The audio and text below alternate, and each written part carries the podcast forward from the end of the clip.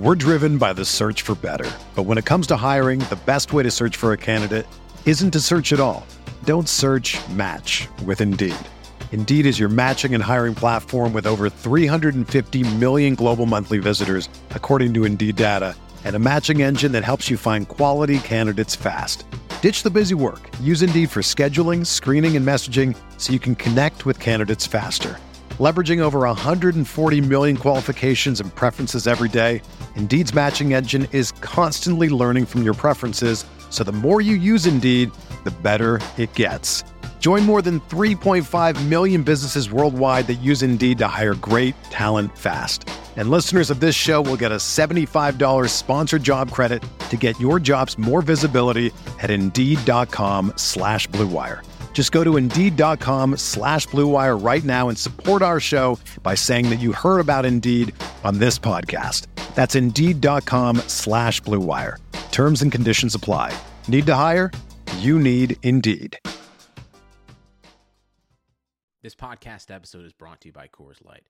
These days, everything is go, go, go. It's nonstop hustle all the time. Work, friends, family expect you to be on 24 7. Well, sometimes you just need to reach for a Coors Light because it's made to chill. Coors Light is cold lagered, cold filtered, and cold packaged. It's as crisp and refreshing as the Colorado Rockies. It is literally made to chill. Coors Light is the one I choose when I need to unwind. So when you want to hit reset, reach for the beer that's made to chill.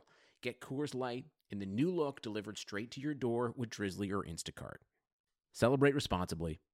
Coors Brewing Company, Golden, Colorado. Guys, this is Ian Happ from the Chicago Cubs. I'm excited to announce that my show, The Compound, is now part of the Blue Wire Podcast Network. Join me and my teammates Dakota Mekkes and Zack Short. This week, we welcome Cubs first baseman, World Series champion Anthony Rizzo to The Compound. Check it out, subscribe, The Compound on the Blue Wire Podcast Network. The Timeline is a Blue Wire podcast. Surgery on his meniscus in March. Would you expect that he will play in these games or not? Yes. He will? I expect he will play, yes.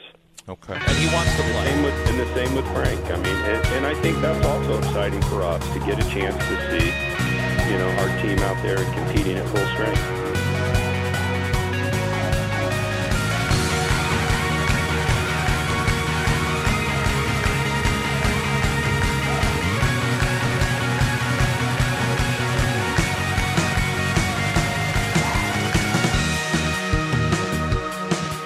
Welcome to the Timeline of Phoenix Suns podcast. My name is Mike. I'm here with Sam. Sam, I'm actually going to start with a question uh, for you. Uh, in the last month, the Blue Wire Podcast Network has added former NBA player Baron Davis Yep. onto the uh, podcast network and current MLB player Ian Happ. My question is, how much lower on the totem pole do you think that we could get? We were we were already the bottom of the blue wire totem pole. So There's we're good then. It so hasn't many- affected us at all then. It hasn't affected us yet. They still keep us on for for Suns content for whatever reason. But man, it's really it's awesome. BD on on the on the podcast. Maybe we can get him on to uh, talk about his relationship with Steve Nash sometime. That would be really fun. Yeah, I tried baiting him on Twitter to talk about that uh, Step Brothers video, but I imagine I was thinking about this because that video is hilarious, but it's also like 12 or 13 years old, and it's probably kind of embarrassing for him to even watch it at this point. Uh, so I can't imagine he wants to like engage with people talking about that. But I do think he probably has interesting perspective on Steve Nash, being that they were very, very close and they had some pretty intense battles uh, back in the day. Um, Ian Happ, I don't really know anything about baseball, uh, but people seem to be really excited about Ian Happ, so that makes me excited. I know you know about baseball. I don't know about baseball as much as I used to. I mean, I know I know who Ian Happ is, obviously, but uh, yeah, no, it's it's just exciting in general. It's exciting to me uh, with Baron too because he's not just an investor, but because he believes in the brand enough that he's also going to be doing his own podcast and Yeah. getting those voices out there. You know, I not I'm not just saying this because I work, you know, as this kind of freelancer for Blue Wire, but I'm saying it because I really believe it. I think it's super important to give athletes, former athletes, um, these outlets where they don't Yeah. necessarily have to just go the traditional route and say run to ESPN. Um, Right. That there are different ways for them to connect with their audiences, and you know, even coming from the perspective as a guy who doesn't necessarily have an athletic bone in my body and being like a stat nerd type person. Um, I think there's ways for, for us and, and for former athletes to kind of come together and see eye to eye um, on a on a lot of different perspectives. So it's really exciting for the brand. It's really exciting for us.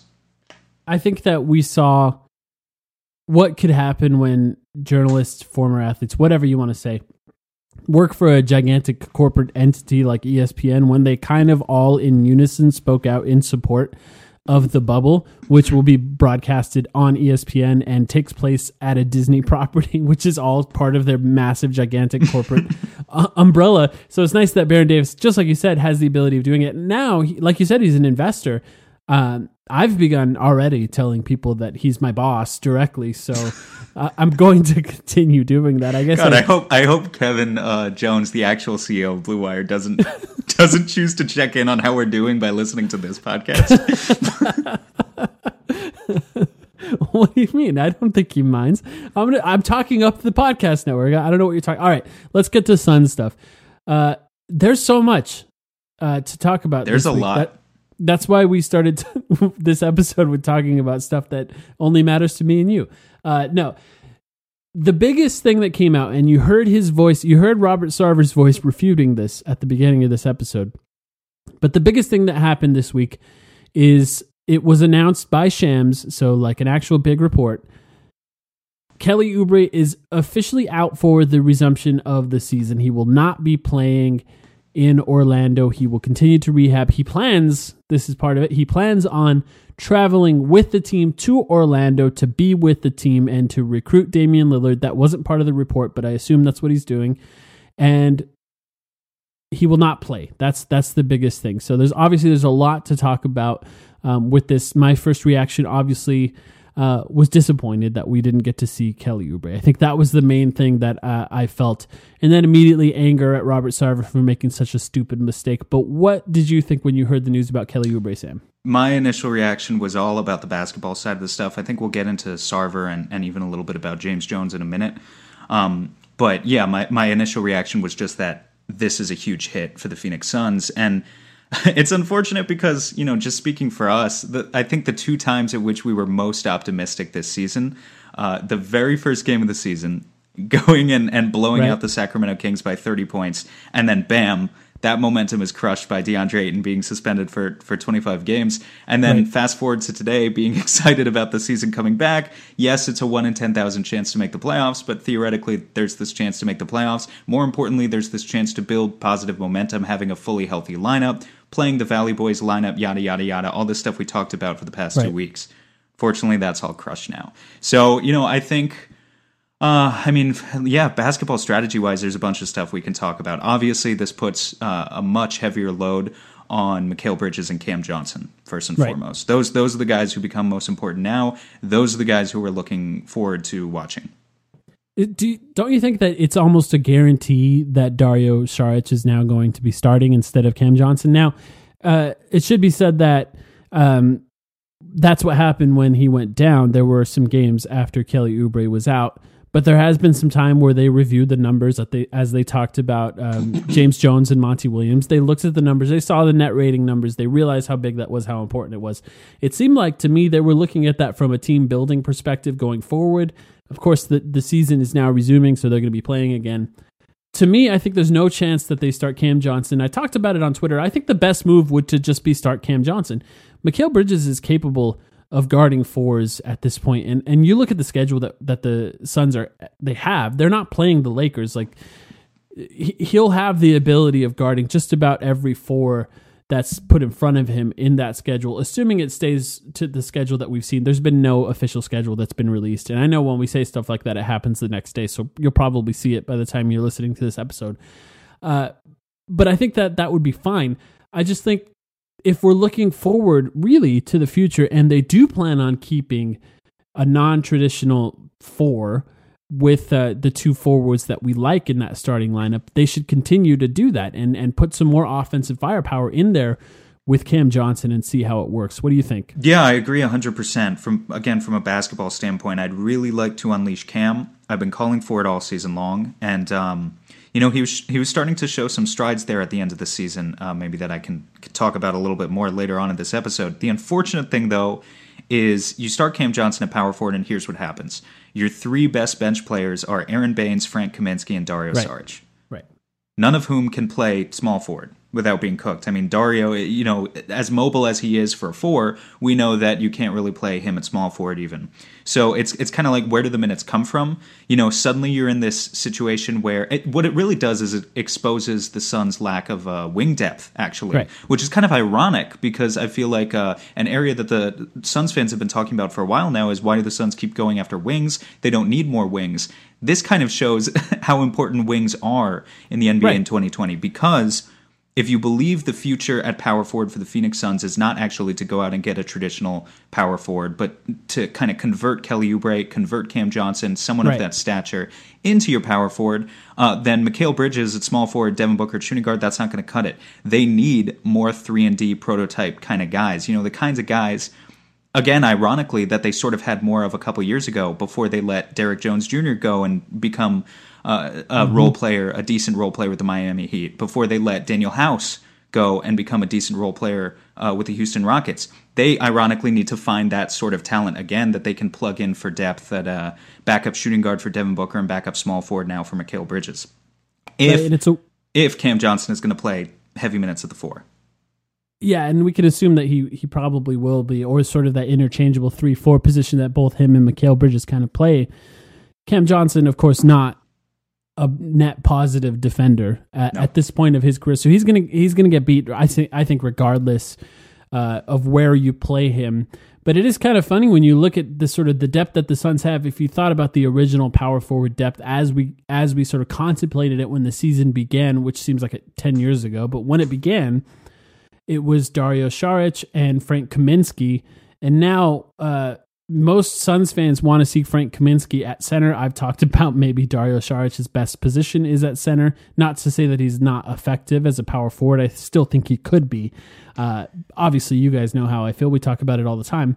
But it is funny how when you sort of, those guys all become centers in your mind – that wing depth completely disappears. Because if we're just talking about small forward depth, then of course they they had Kelly Oubre, Mikal Bridges, and Cam Johnson. But when those guys are all of a sudden become the three and the 4 mm-hmm. that depth disappears. Frank Kaminsky, if he if he's back, which I don't think we've heard officially on that no, either. we also haven't. So, and, yeah. and after what's happened, we shouldn't make any assumptions anymore. No, yeah, exactly. Frank Kaminsky, he can play the four. I actually think he did a relatively good job at, at the four. I know a lot of people think that uh, defensively he's better at the five. To me, he's terrible in both of those positions. So I think offensively he's okay at the four or the five, and he'll kind of be okay there. So I hope he is healthy. We get to see a little bit more depth there. But I think an overall sort of big picture on this is the loss of Kelly Oubre makes all of this matter a little bit less, right? Yeah, for sure for sure. That and sucks. It, it yeah, it really does suck. It's a bummer, but it sets up kind of situations where now you want to evaluate guys for the future. So you know, we're here's the other reason that I want Cam Johnson to start at the four because now if the games especially don't matter and we're not bringing Dario Saric back anyway. Uh, you owe it to Dario to play him some minutes, but I don't want him to play heavy minutes because he's not a long term piece for this team going forward. Same with Frank Kaminsky, honestly. I mean, I think yeah. Frank has been a nice piece, but but I don't really know that he's fits the mold that the Suns are going for long term. Um, and so, you know, to harp back on what I was talking about a minute ago, now if you're going to play Cam Johnson at the four, it kind of puts you in a position where, okay, let's think about the types of players that maybe the Suns can go out and acquire uh, this offseason through free agency, via trade, via the draft, at backup shooting guard or small forward.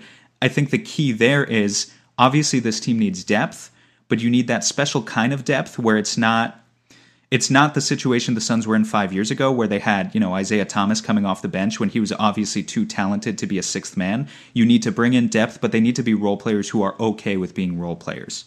Um, and I think to an extent they have that right now. They just have that at the wrong position. Frank Kaminsky is okay with being a role player. He's not clamoring for a starting spot. He just doesn't fit with this roster positionally. Um, but you know, if you go out into the draft, you grab a guy like Devin Vassell, who we've talked about before. I mean, that's that's exactly literally what I'm talking about. A three and D kind of wing, add to that core, uh, kind of continue to modernize what this team looks like in the future with a guy who's hopefully okay with taking a bench role for a couple of years. Or there's a myriad of free agent uh, guys that I could talk about at those positions too. So now what I'm looking for really is kind of just unfortunately, the same thing we've been looking for for years and years at the end of the season, um, the end of the regular season for the Suns, which is how can we push this ahead uh, to the future and build on it Mm. for next year. which is so tiring. I know, I know. how it sucks. often has the last now it's eight games, but let's say how often has the last ten games of the season been more about the next season than the current season that was actually happening? I mean, And- hey, and know, here's, I'm sorry, I'm here's one on other it, thing. One other thing that I'll say. It was already going to be almost impossible. Now Right. it's even a little bit more impossible. But I feel compelled to throw out this stat. The net ratings uh, for the the five best players on the Suns, the five guys who are going to be in that starting lineup. Do you kind of know off the top of your head where they are, like where those five guys rank in terms of by the numbers, who was more impactful than who this season?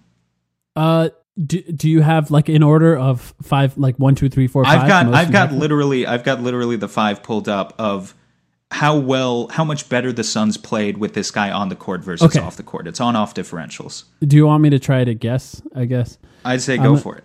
I'm gonna try. Is Ricky Rubio number one? Ricky Rubio is number one, and I'll throw out the numbers too. Ricky Rubio is number one. The Suns were ten point three points per hundred possessions better with Ricky on the floor.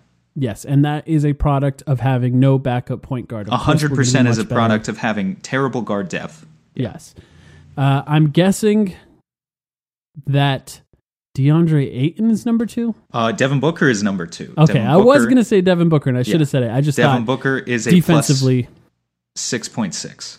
and that makes sense too. Um, for a lot of the season, Aron Baynes was great.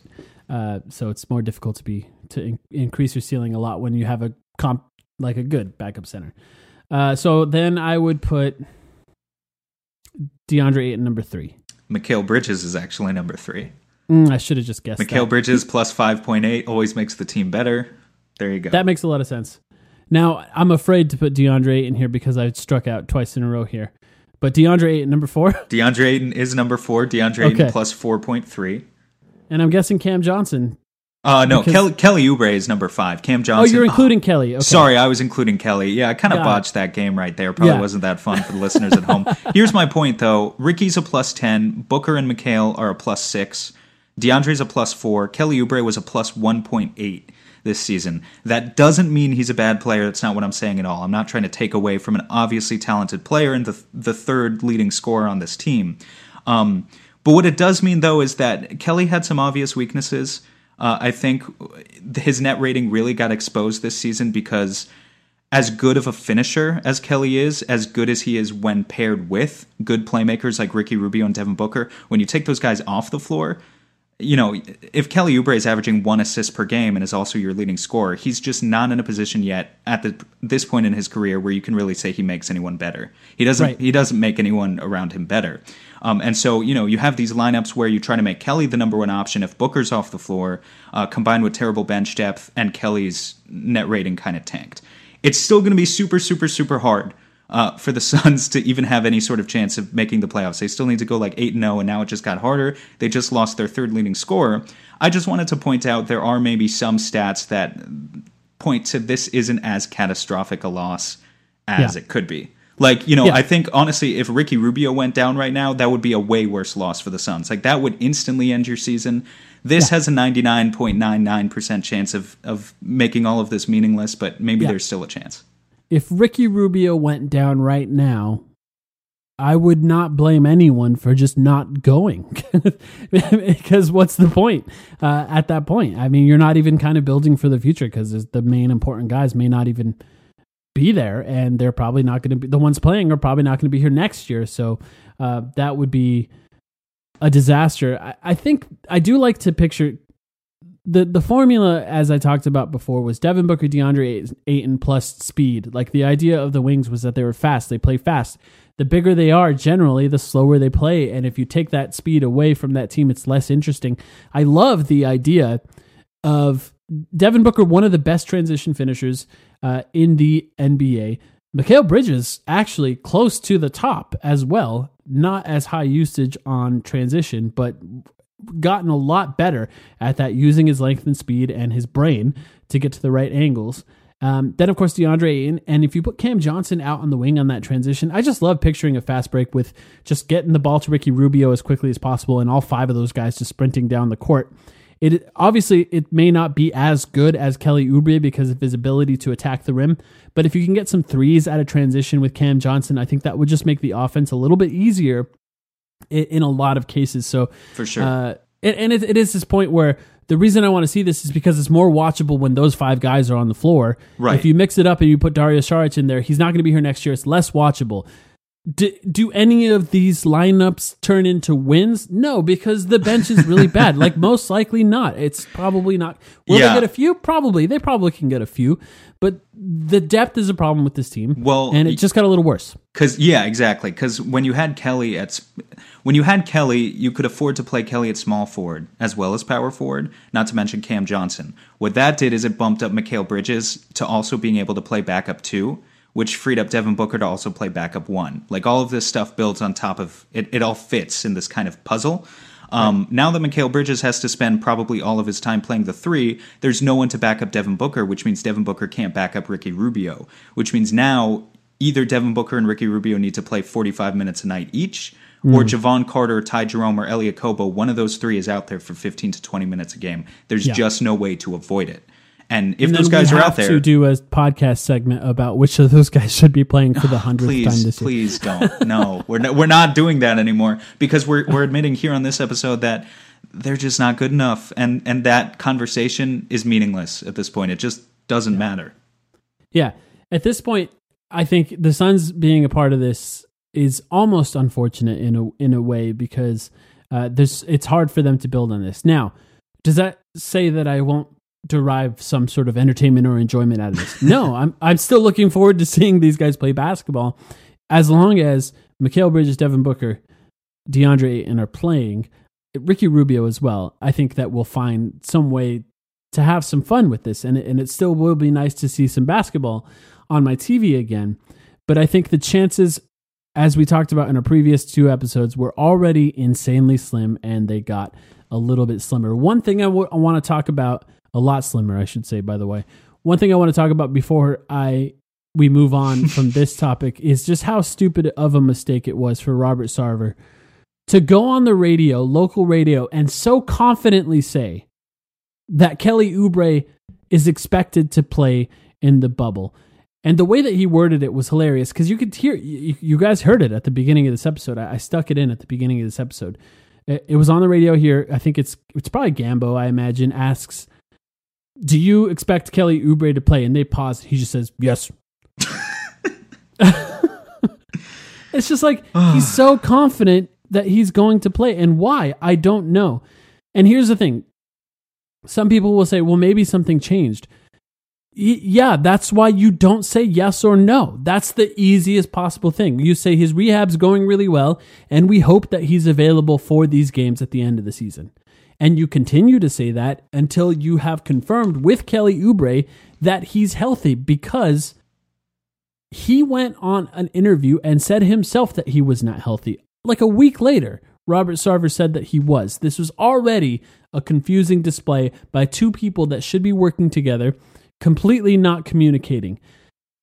This was a problem with Kawhi Leonard in the past. I oh think God. Look, it was. I think that it's important to understand why it was a problem because players do not like to think that the organization is in charge of their health. Now, is it at the same degree as Kawhi Leonard? No.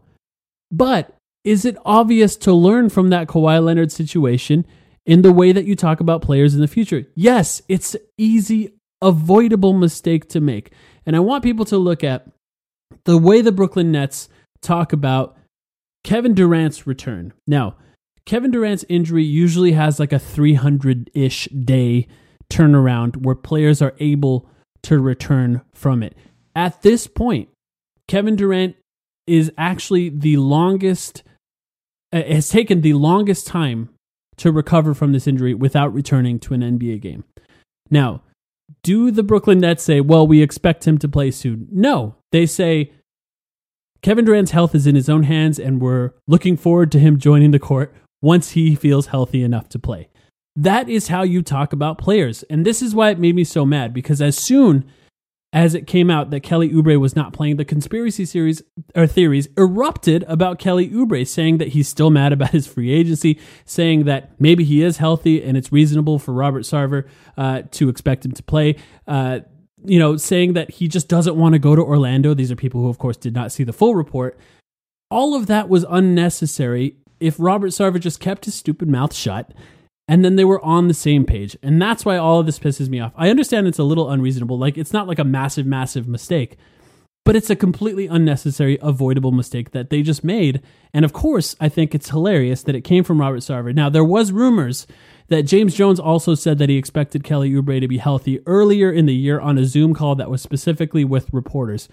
I didn't go looking for that because I didn't see it. I didn't hear it. I don't know that that's true or not. Uh, if you can find the report, feel free to look for uh, look for it. But I know for a fact that Robert Sarver said it. You can hear the audio clip at the beginning of this episode.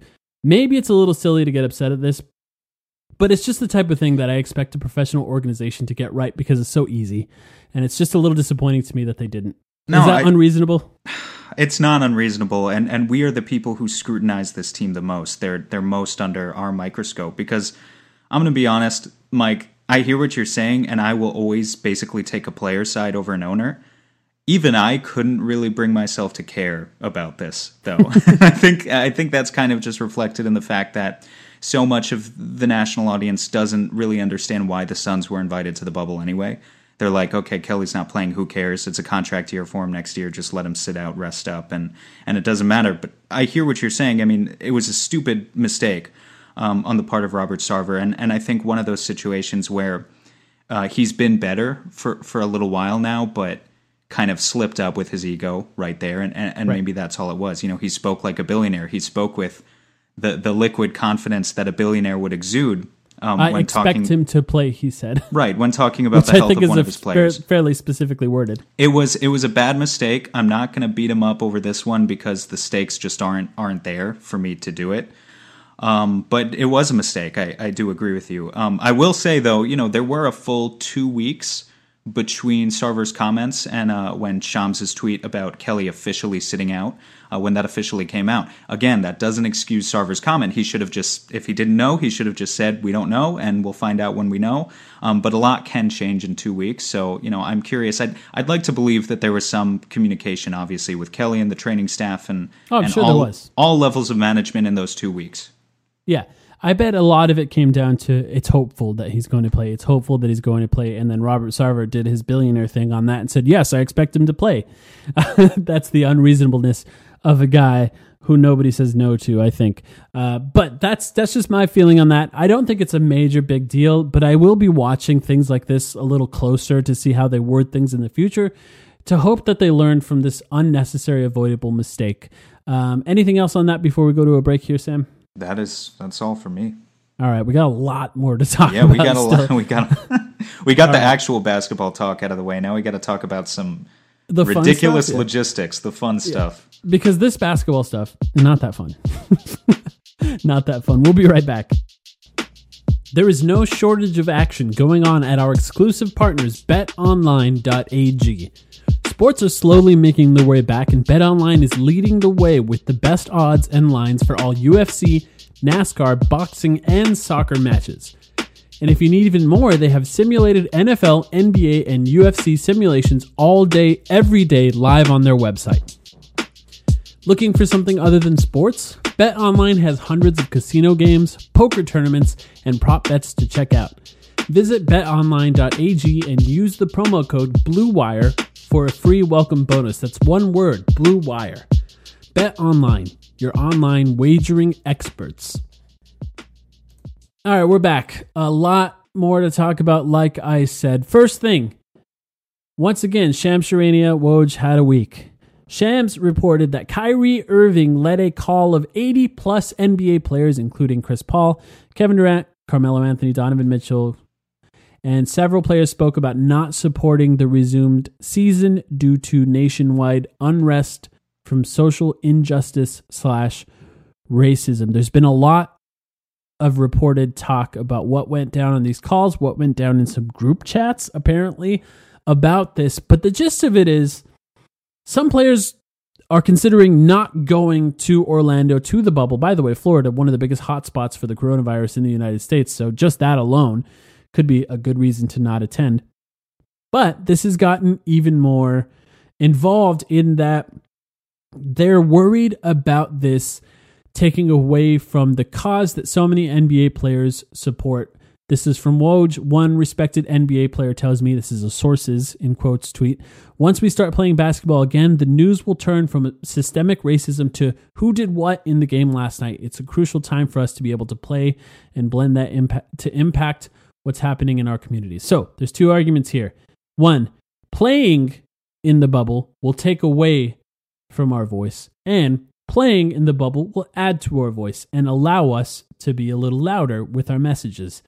I don't think that you and I, Sam, will have the ability of ruling on that one. I'm not sure what will be more effective. We don't.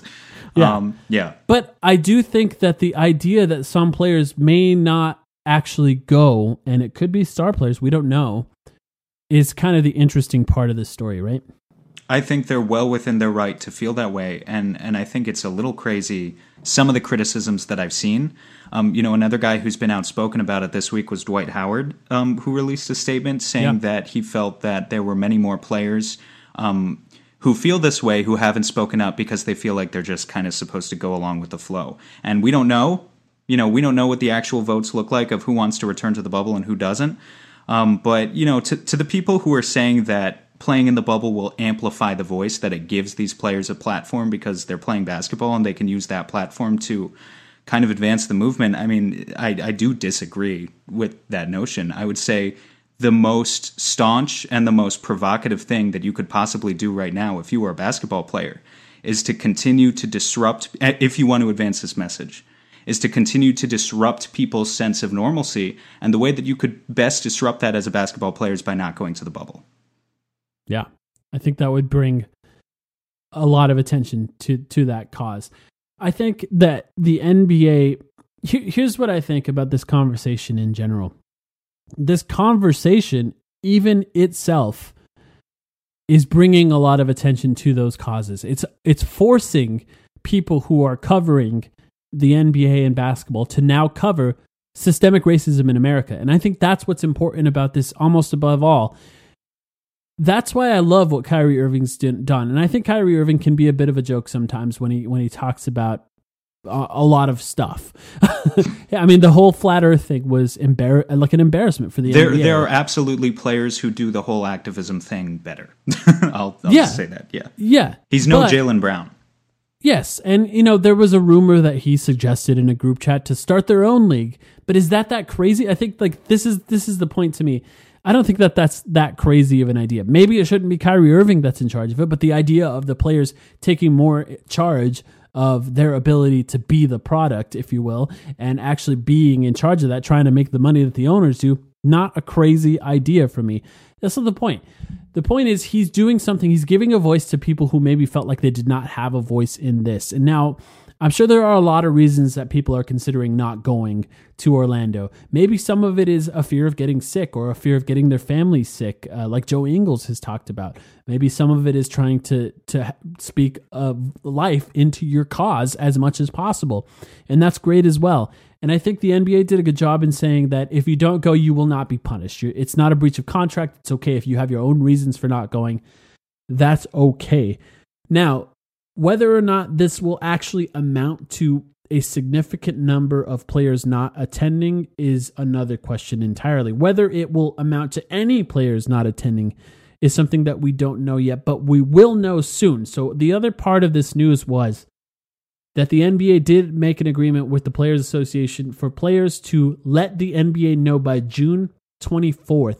So, the day before we record, we record our next episode, we'll know if there are any Suns players that are planning on not attending, or if there are any players in the NBA that are considering not attending in this. Um, no. It would suck yeah. if it does end up dwindling down to you know, not interesting players. But what a fascinating story it would be for a lot of NBA, if if any NBA players or a lot of NBA players do sit out for this cause. Not to mention, and uh, you know, I I just have to briefly kind of shift us over from the one epidemic of systemic racism to the other epidemic, which is the literal epidemic. Uh, that by next week in Arizona, the way things are going, uh, who knows if any Suns players will have tested positive by then? Absolutely. Absolutely. And the way, and honestly, you know, the crazy thing to me, man, is the way Florida's going right now. Like, it had to happen at Disney World because Disney World was the only place that could that could really give them these amenities. But shit, like Florida, the, the the way that the COVID crisis is going down there right now, it just really makes you wish that they could have just pushed all the players into some like cornfield in North Dakota or something where they would have actually been safe because the, what's what's insane to me is the employees at Disney World are not actually going to be subject to the rules of the bubble. They'll have to wear masks and everything, but they're not going to be quarantining for three months. So if, if the crisis gets bad enough in the state of Florida and you have those people entering in and out of the bubble every single day, I just don't like. I'm a little more worried this week than I was last week or two weeks ago about Yeah. the actual feasibility of, of all of this working. Yeah, yes, because you're a rational human being. Uh, that is the right response. I think it's okay to be a little bit worried. I did say the NBA should have waited a little longer to decide here because uh, New Zealand hasn't had any cases and they're not letting letting Right. people in and out of their borders. Imagine if they could have just gone there and just allowed the NBA players to live a relatively normal life have- in a country that handled this well. Yeah, I have a feeling New Zealand would have charged a pretty penny for that. But like I, I just don't understand what's so hard about it for the owners to fork over a little bit of extra money. I'm sure there would be plenty of Disney employees who would volunteer to quarantine themselves in the bubble in this once in a lifetime unique experience for three months if you just like gave them double time pay or something. Right. You know, for three months. I mean, these are workers how like let's be honest, they're probably working for like ten or twelve bucks an hour, many of them. They're minimum wage Yeah. workers. And and not all of them are, but but many of them are. It wouldn't be that costly for a group of billionaires to kind of put some better procedures into place here, uh, and and to mitigate the risk of spread. And I just don't understand why that hasn't happened. But I'm getting more worried about it every week as Florida is literally logging thousands of cases a day now.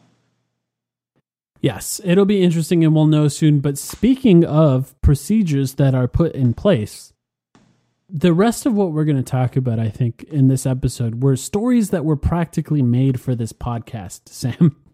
what a bizarre week for NBA stories.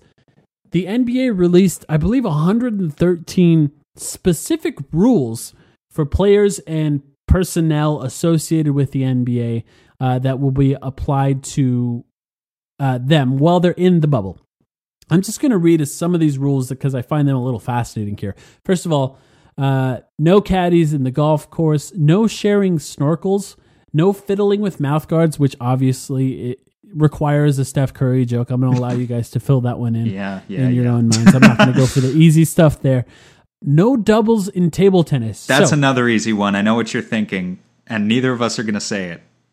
table i just will say table tennis allowed doubles is not kind of funny uh this is a weird one players will not be allowed to shower at any of the espn arenas or facilities that means no post-game showers until players are back at their hotels that's just weird i don't know I guess there's I- only a few showers that they would have to share at the facility. I don't know. This this was a 113 page document that was drafted up.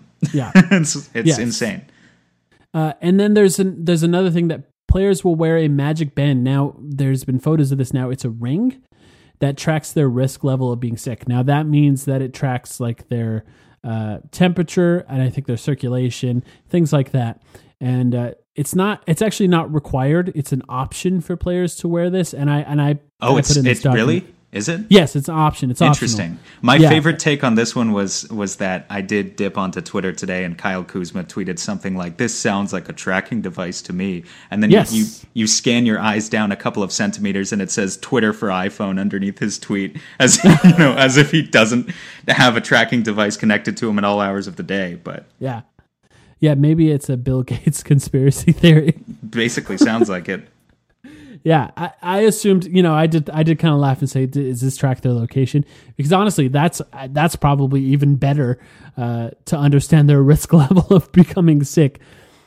But all of this led to how are they going to enforce this? And that was the funniest part because they did say that the guidelines say that players can be fined, suspended, or removed from the campus if they break protocols, which obviously is a wide ranging list of potential punishments here, purposely to allow the league to have as much control over what happens as possible.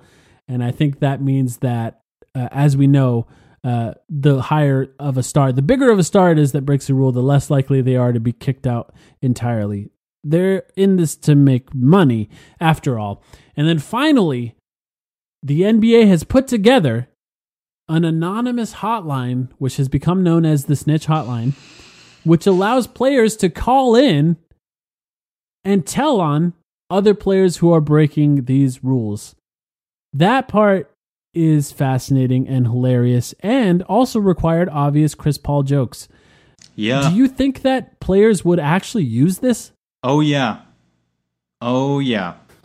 I think there are some. There there are some guys who have no shame. Anything they can do to win the game, they're going to do to win the game. And Chris Paul's the obvious one, but there's like there's other guys out there that you could probably Beverley. name. Patrick Beverley, Yeah. Rajon Rondo would use the Rondo. snitch hotline, no doubt. Yeah, absolutely. Uh, LeBron would get somebody else to do it. You think? You think? Oh, LeBron would get LeBron would get somebody else to do it. That's perfect because he really yeah, would. because he wouldn't do it himself, but he would get somebody that's like far enough removed from him uh, that he has plausible deniability. Because LeBron is a marketing genius, and he wouldn't allow uh, himself to be implicated in any sort of snitch hotline controversy. Which, by the way, I hope there is because if, if if this whole thing is going down the way it is, first of all, I just want to mention this is weird. like this is super weird. It's not normal that we're talking about all of this. It's weird. It's like a weird I've mentioned it before ever since this all went down. It's like a weird dystopian future. It's like the Hunger Yeah. Games. It's we're Yeah. talking about not allowing these guys to live their lives as normal. And in order to keep other people safe, which is fair, it's a fair thing to ask. Not to mention, most of them are making millions of dollars to do this, so no pity going their way. But it could be a long time for a lot of them, so it's very odd that they, they have to uh, follow all of these rules. But I guess it, it makes sense. yeah, You but they've got they've got ping pong, man. Just no doubles. They're fine. ping pong, no doubles. They have video games, They've got no, video com- no yep. communal headsets. So if they if they want to if they want to chat, if they want to play against their own friends, I think uh, bubble. I think I saw something about how they they can have cards to like play poker or whatever, but they have Yeah. to be disposable cards. Yeah, that is not happening. And by the way, if you had to choose the most hilarious rule for Chris Paul to snitch on, it would be because a player uses a pack of cards more than once. And that would be something that Chris Paul would snitch on. It's not like that's something that's completely it's the it's the tucking your jersey in of uh, COVID rules, if you will. It's as inconsequential as that, but it's still something that he would do. So if I had to choose anyone doing anything, it would be uh, Chris Paul uh, calling about, I don't know, James Harden. I, I had to say James Harden. I'm not sure who's in the same hotel as Chris Paul, but uh, calling and saying that he used the same pack of cards twice. But speaking of hotels, Yes. this, we're finally going to get to this. Oh, thank God. We needed to talk about this. We're finally going to get to this. the Suns are playing or staying at the yacht club. The yacht club. It sounds cool. The sounds luxurious really yacht cool club. It is Until pretty cool. Until you hear the the names of the other hotels. the the NBA is allowing players or, or they're they're distributing players. I'm not sure the best wording for this.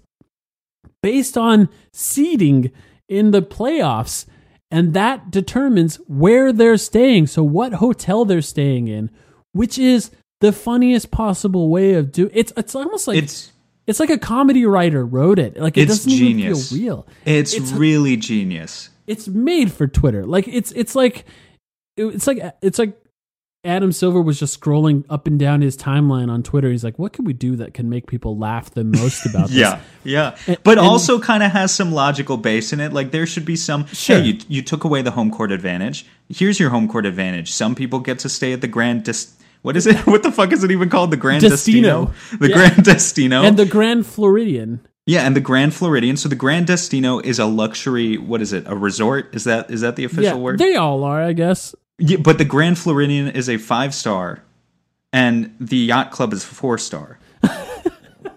the way I've heard it is, I think the yacht club is essentially a Holiday Inn with a fancier pool and like several hundred extra dollars per night. So here's the three hotels: the Grand Casino, which is the top tier hotel, Bucks, Lakers, Raptors, Clippers, Celtics, Nuggets, Jazz, and Heat. Here's what I'll the one thing I'll say about that. You said it makes sense. The one part that doesn't make sense is these are the teams that are going to be the most competitive with each other. And they're all staying together. They're all in the same hotel. That's just a little weird for me. The communal spaces where NBA players are allowed to hang out are being shared by the teams that are going to be the most competitive with each other in in all of these ways. The Grand Floridian is the number 2, Thunder, 76ers, Rockets, Pacers, Mavericks, Nets, Grizzlies, Magic. That to me, it's got the Rockets, it's got the 76ers. This one, and it's got Chris Paul. This one is the most likely one to have the most rule breaking that's actually caught by the league, the Grand Floridian. And then finally, the the glorious Yacht Club, Blazers, Kings, Pelicans, Spurs, Suns, and Wizards, which are the teams that are trying to make the playoffs, uh, which is kind of fascinating. They're the, all the teams that are out of the playoffs right now, which means they're the most competitive with each other, which means probably the coldest interactions at the beginning, the most fun at the end. The Yacht Club, maybe not the nicest hotel, but definitely the place with, with the best parties. I think it's going to be the most fun. These guys are all going to be a little disconnected from reality about halfway through this bubble. Yeah, And they're gonna start partying. and they're going to be pretty carefree. Uh, Supposedly, you can't hang out in your room. Like, if you can hang out with players of the other teams, but it needs to be outside or with proper uh, distancing or whatever. Uh, who knows? that might all go out the window pretty fast. I will say, should I bring this up? yeah. I, I looked up some TripAdvisor reviews of the yacht club, and I, I want to be clear. It's got pretty good reviews, and and you know how TripAdvisor is, you know how Yelp is, you know how those those sites are. Right. Some people are Karens; they'll complain about anything. Uh, the yacht club has a four and a half rating out of five Ah. stars. So Ah. this this is by no means are the Suns toiling in some forsaken zone.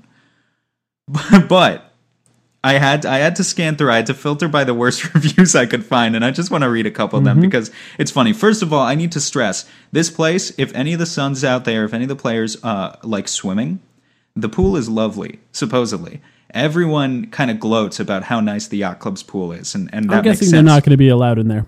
no, I think I saw that they're allowed to swim. I thought Oh, that was one of the rules. I That think sounds like are. a bad idea. I don't. well, I, right. I don't know. It's it's so spacious. I mean, I think they can uh, spread out. Um, I have no idea how COVID spreads in water. if it spreads more readily. Um, I imagine they haven't studied that yet. well, anyway, a, a guy named Jason Sweetman. First of all, he says, "Here's one thing you got to worry about." He says, "Quote: Coke, cockroach, cockroaches galore." With only Oh, no. alternative to routinely spray chemicals in the room during the stay, easy access to parks and such, but not worth the health risk, which I thought was a little ironic given the whole reason we're quarantining these players in the first place. But here, by far, and there were people who complained about other stuff too overly well done steaks, poor service. Oh no. Uh, I have a feeling the poor service won't be as bad if, if you're catering to NBA players. Usually, I, get, I guess it's gonna they'd be bad. You know, Trevor Ariza is in this building, so yeah, it could be. I, well, I think Yeah. it's more likely the NBA players abuse the the wait staff than the other way around. Quite honestly, in this in this situation. But my overall favorite review coming out of the yacht club just comes with this four word subject title: "Public urination okay here." And the review reads as this It says, To be fair, like I said, guys, everyone loves the pool. He starts, To be fair, the pool is awesome. As is the access to Hollywood studios. Aside from that, skip it. The price, ridiculous. And on our second night, while my five year old daughter and I were watching fireworks from our balcony, some drunk guy urinates from off his balcony one room above us. Oh. I notified the staff who did little to nothing. We were given a $100 off our room. That sounds like something to me. Yeah. They say we were given $100 off our room and told, quote, we all do things that we regret sometimes. I would think a resort which caters to families would do more to protect six year old girls from lewd acts. Oh, End no. quote. I love the yacht club. I love that Oh, the no. NBA is returning. What? What? Uh, first of all, the next time I stay at a hotel, I know how I'm getting a hundred dollars off the room. the person across the balcony from me is peeing Oh off my their God. balcony. Yep. Whether or not they do it, they did it. Now, The first and obvious question Blazers, Kings, Pelicans, Spurs, Suns, Wizards. Which of these players on these teams is most likely To pee urinate? off of their balcony? And Oh, it's it's definitely one of the like foreign white big man. Like that has like that has Aaron honestly that has Aron Baynes written all over it. well, Or like a Jusuf Nurkic or something. in Australia, that's just peeing, right? That's like, Yeah. I guess it's allowed at the yacht club too. I my first thought was Hassan Whiteside. I, I don't know. It's just I guess that was my first thought. seems like something he would do, but maybe you're right. maybe it's Aron Baynes. Public urination is okay. There, maybe they should put that on the sign out front. The other thing that could be happening in this yacht club or the Grand Floridian or the Grand Destino collusion. Will there be collusion? Will there be players talking about potentially teaming up in the future? And who should the Suns be trying to collude with? Now, the biggest risk is that people are telling Devin Booker, hey, man, uh, you should get off the Suns. Your owner is on the radio telling people that players are healthy when they're not actually healthy. That's crazy. But the obvious one is Damian Lillard, right? That's that's the Well- obvious one. That's the one that you would want Devin Booker being like, "Hey, look, I like Ricky Rubio, man, but hey, you got me to be an All Star. You selected 100%. me to be an All Star." Uh, you know, anyone else? Yeah, well, so I was going to say the funny thing about the yacht club specifically is there's this kind of love triangle that I think is going to go on D- of Devin Booker, Damian Lillard, Bradley Beal, and all all three guys are going to point at the other guys and say, "Hey, what what are you doing? You know, you know, like what are you doing on that team that you're still on?" There's going to be mass collusion, but those are the three. Those are the big guys that if you could pair any of those two together, I mean, if let's be real, you know, yeah, Ricky Rubio's great, but with Bradley Beal or Damian Lillard as oh Devin Oh Booker's God. backcourt partner, either one Yeah. of those guys. Yeah, You know, Booker Booker's just got to hope that he can convince one of those guys to potentially somehow come to Phoenix, which would be hard given I think Lillard is signed for like the next 5 years. But he needs to get one of those guys to come to Phoenix before they pair up together. Yes, absolutely, hundred percent.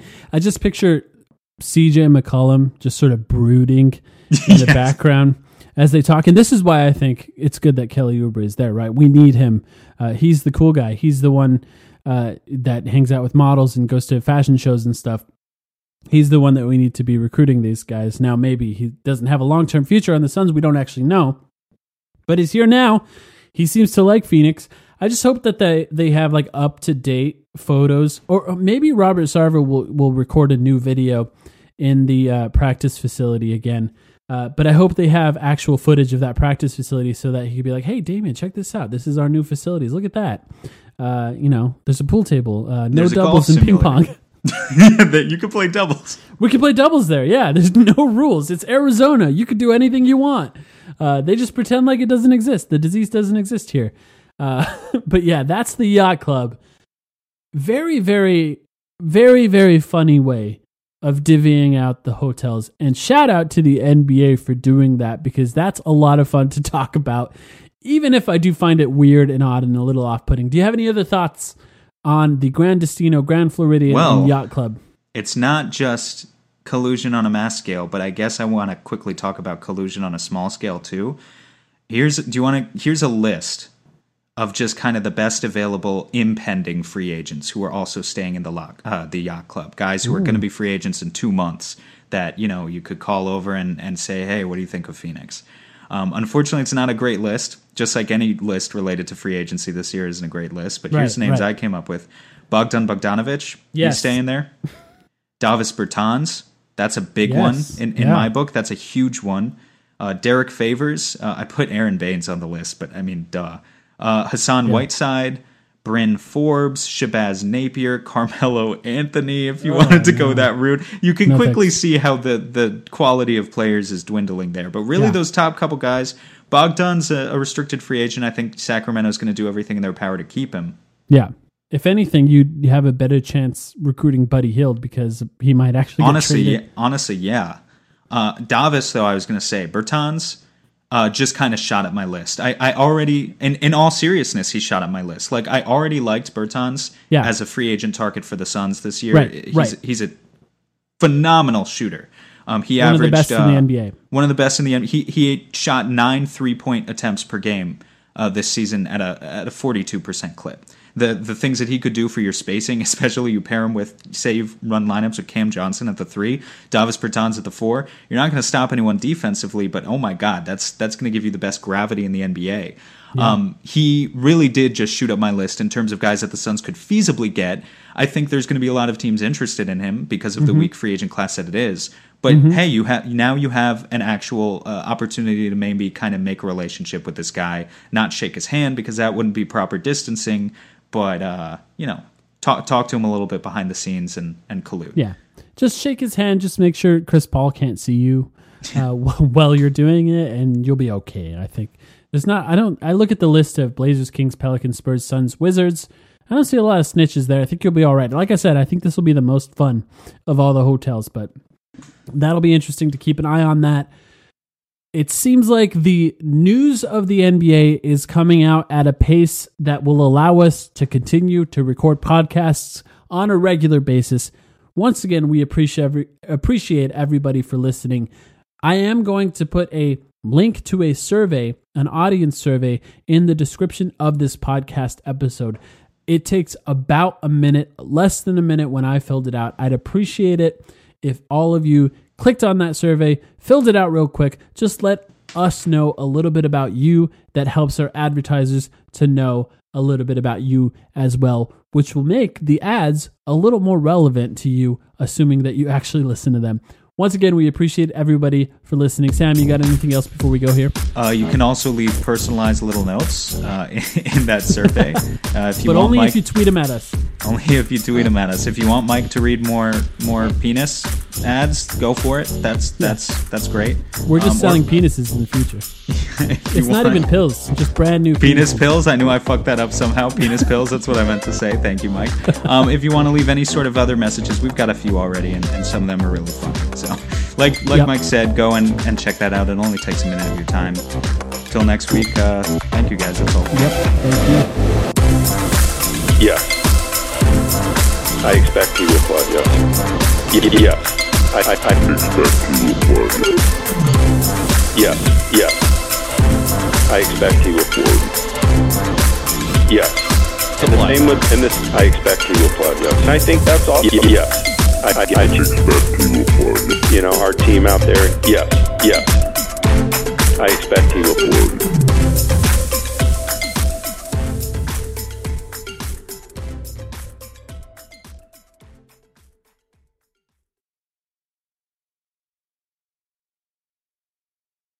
Sugar Ray Leonard, Roberto Duran, Marvelous Marvin Hagler, and Thomas Hearns legends whose four way rivalry defined one of the greatest eras in boxing history. Relive their decade of dominance in the new Showtime sports documentary, The Kings, a four part series premiering Sunday, June 6th, only on Showtime.